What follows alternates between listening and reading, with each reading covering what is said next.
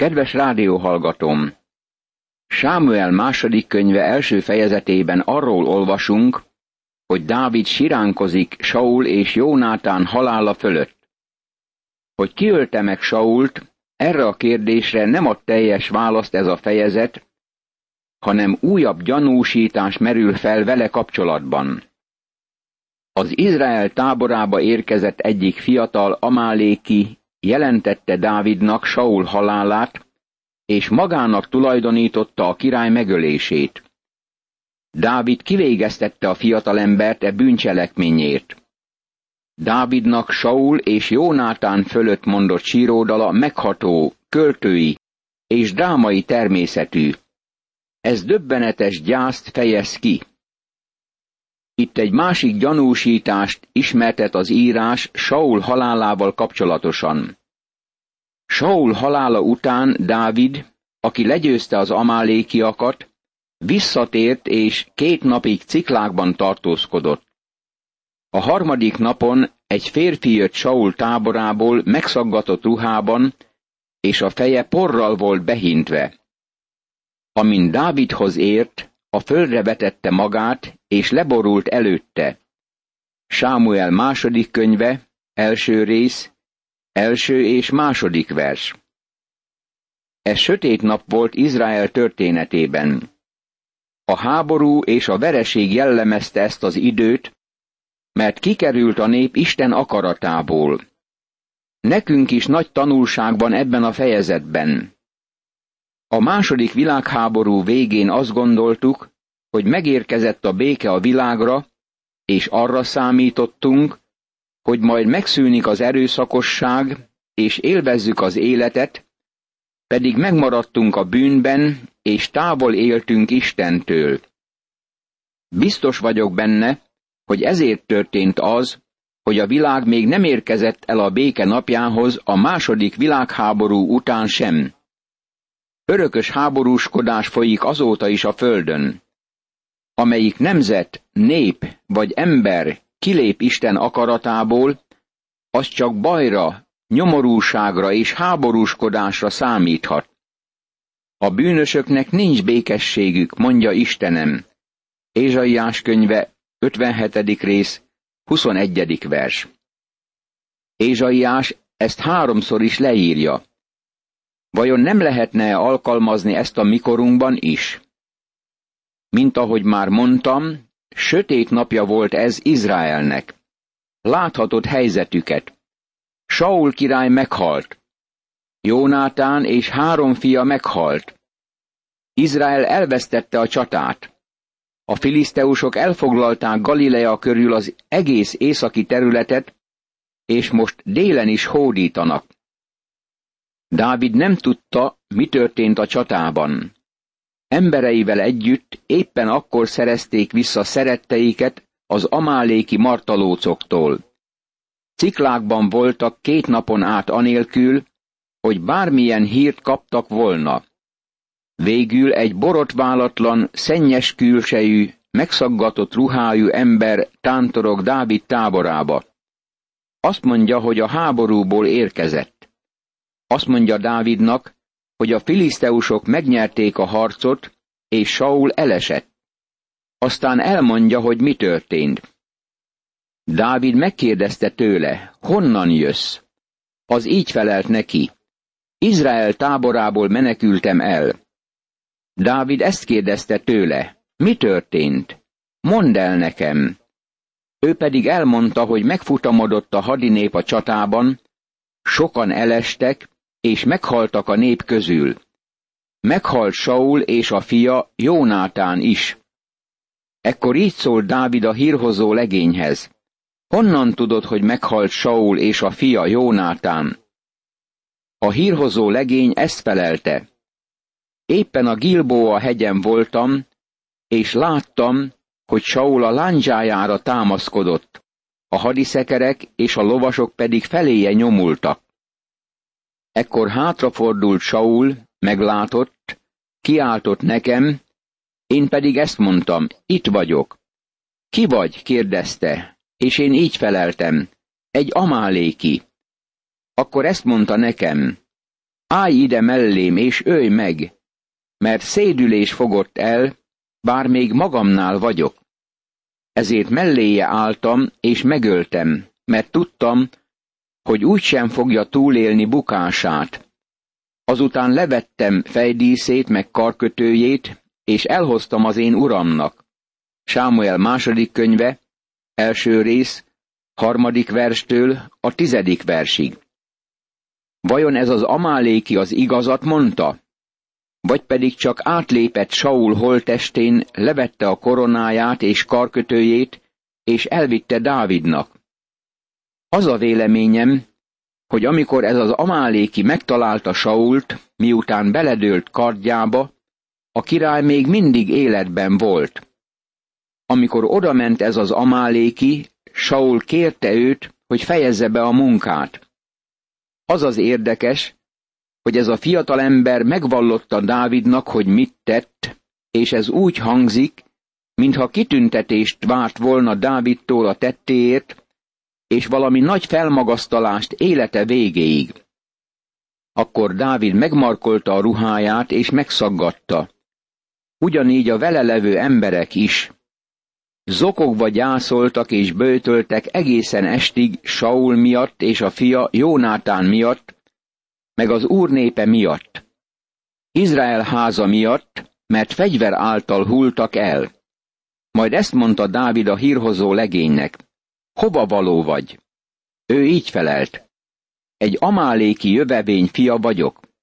És ezt kérdezte tőle Dávid: hogy merted kezedet az Úr felkentjére emelni és elpusztítani őt? Sámuel második könyve, első rész, tizenegyedik verstől a tizennegyedik versig.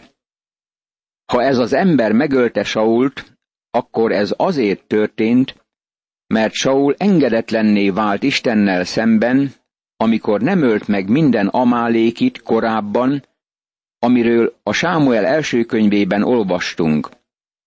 Ha Saul engedelmeskedett volna Istennek, ez az ember nem maradt volna életben, hogy megölje őt, és talán Saul is életben maradt volna.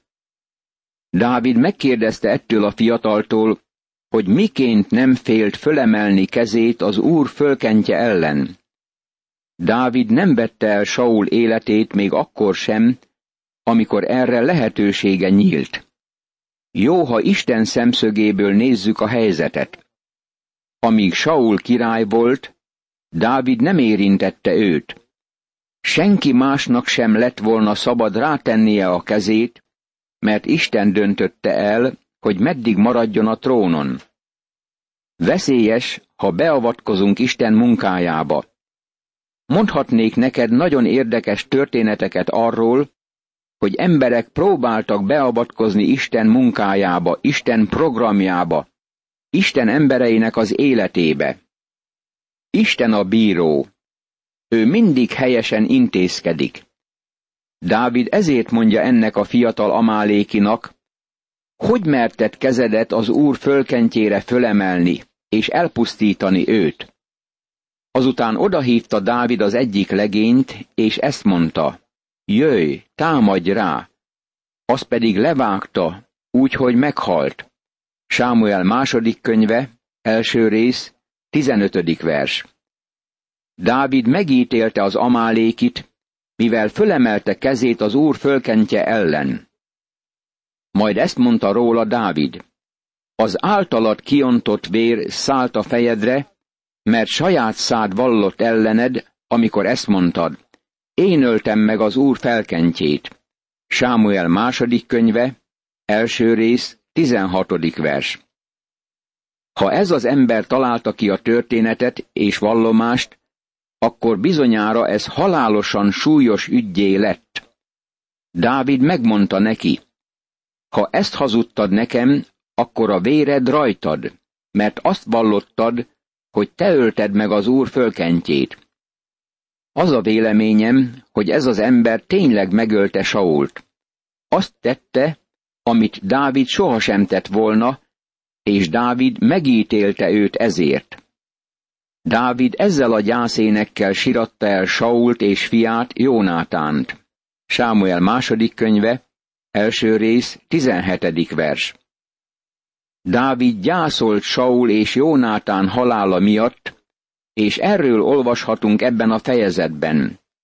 Ez őszinte gyászolás volt.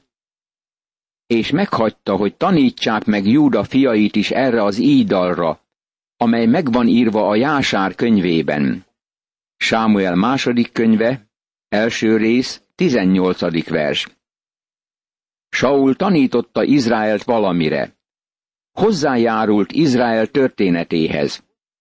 Az izraelitáknak nem voltak vasból készült fegyvereik, ezért Saul megtanította őket arra, hogy nyíllal lőjenek. A nyílvessző félelmetes fegyver. Sok ősünk bizonyíthatná ezt. Az indiánok a nyíllal tartották föl ellenségeiket, és sok csatát megnyertek. A portyázó magyarok nyilai félelmetesek voltak Európában, és ezért így imádkoztak az emberek. A magyarok nyilaitól ments meg, Uram, minket! Izrael ékessége elesett halmaidon.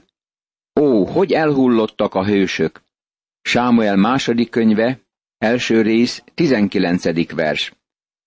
Dávid síródala költői formában van leírva, ami olyan természetesen fakadt Izrael dalainak szerzőjétől.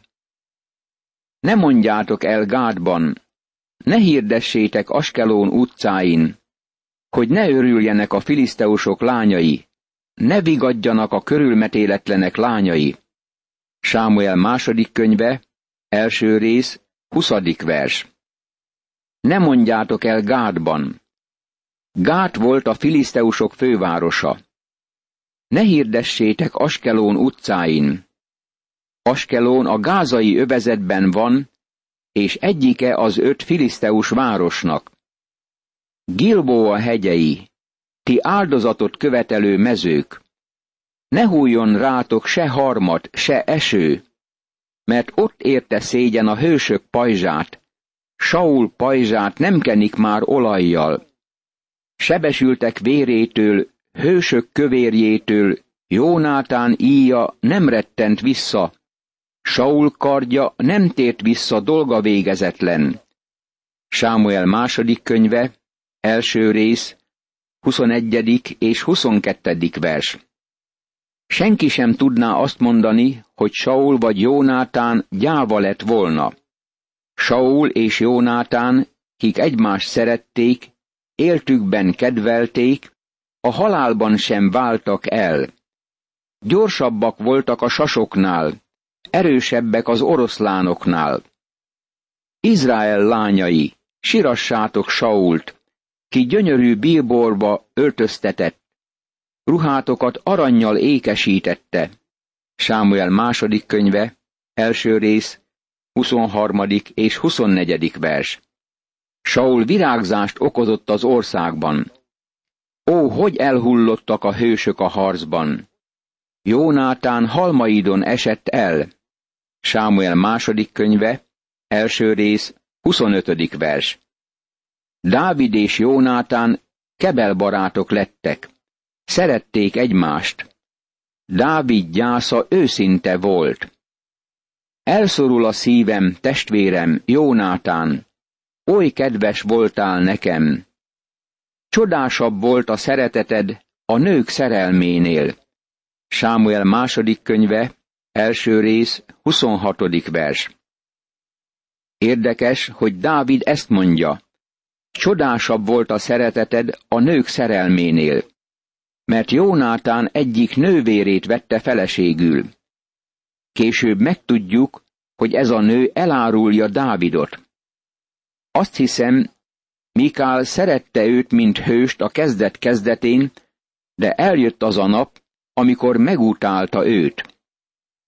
Dávid nem volt nagyon sikeres házasságkötéseiben.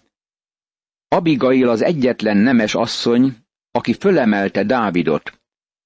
Nem értek egyet azokkal, akik szerint Betsabé kiemelkedő asszony volt. Nem gondolom, hogy az lett volna. Jól lehet, vele való kapcsolata teljesen Dávid bűnéből fakadt, de Isten megítélte őt ezért. Dávidnak problémái voltak az asszonyokkal, de elmondhatta Jónátánról, hogy mint férfinak igazi és hűséges volt a szeretete egészen a halálig.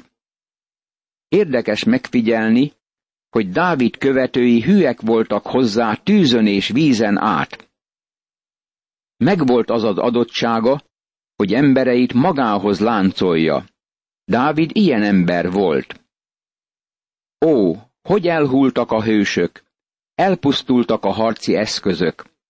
Sámuel második könyve, első rész, huszonhetedik vers. Ez egy rendkívüli elismerés Jónátánnak. Dávid gyászolt Saul és Jónátán halála után, és ez a gyász nagyon megható. Ez az egyik legcsodálatosabb gyászdal Isten igéjében. A következő fejezetben megfigyeljük, hogy Dávidot Júda királyává teszik. Találkozunk Abnérral, Saul hadvezérével is. Saulnak nem minden fiát ölték meg. Jól lehet, akik csak kivonultak a harcba, azokat mind elpusztították. Saulnak azonban volt egy fiatalabb fia, akit Isbósetnek hívtak. Abnér királlyá tette őt a többi tizenegy törzsön, és természetesen polgárháború tört ki. Dávid megverte Abnért és hadseregét, és a hosszú polgárháború nagyon legyengítette az egész nemzetet. Végül Dávid királlyá lett mind a tizenkét törzs fölött. Hebron volt az első otthona. Később Jeruzsálembe, Sion várába költözött, amit minden más hely fölött a legjobban szeretett. Most egy olyan történelmi szakaszhoz érkezünk, amelyet sokan nem találnak érdekesnek. Mi mégis bizonyosan nagyon érdekes és hasznos leírásokat találunk Isten igéjének ebben a szakaszában. Emellett találkozhatunk csodálatos lelki tanulságokkal is. Dávid Isten vezetésére fölmegy Hebronba, ahol királlyá teszik Júda törzse fölött. Abnér, Saul hadseregének főparancsnoka, Saul fiát, Isbósetet teszi királlyá Izrael többi tizenegy törzse fölött. Polgárháború tör ki. Ezek után megkérdezte Dávid az urat, elmenjek-e Júda egyik városába? Az úr ezt felelte neki, menj! Hová menjek? Kérdezte Dávid. Az úr ezt felelte, Hebronba. Sámuel második könyve, második rész, első vers. Az ezek után kifejezés utal a Saul és Jónátán halála utáni időre és a gyászolás időszakára. Saul kikerül a történelmi képből. Dávid tudni akarja, hogy mit tegyen. Megkérdezi az urat. Elmenjek-e Júda egyik városába? Miért tette föl ezt a kérdést?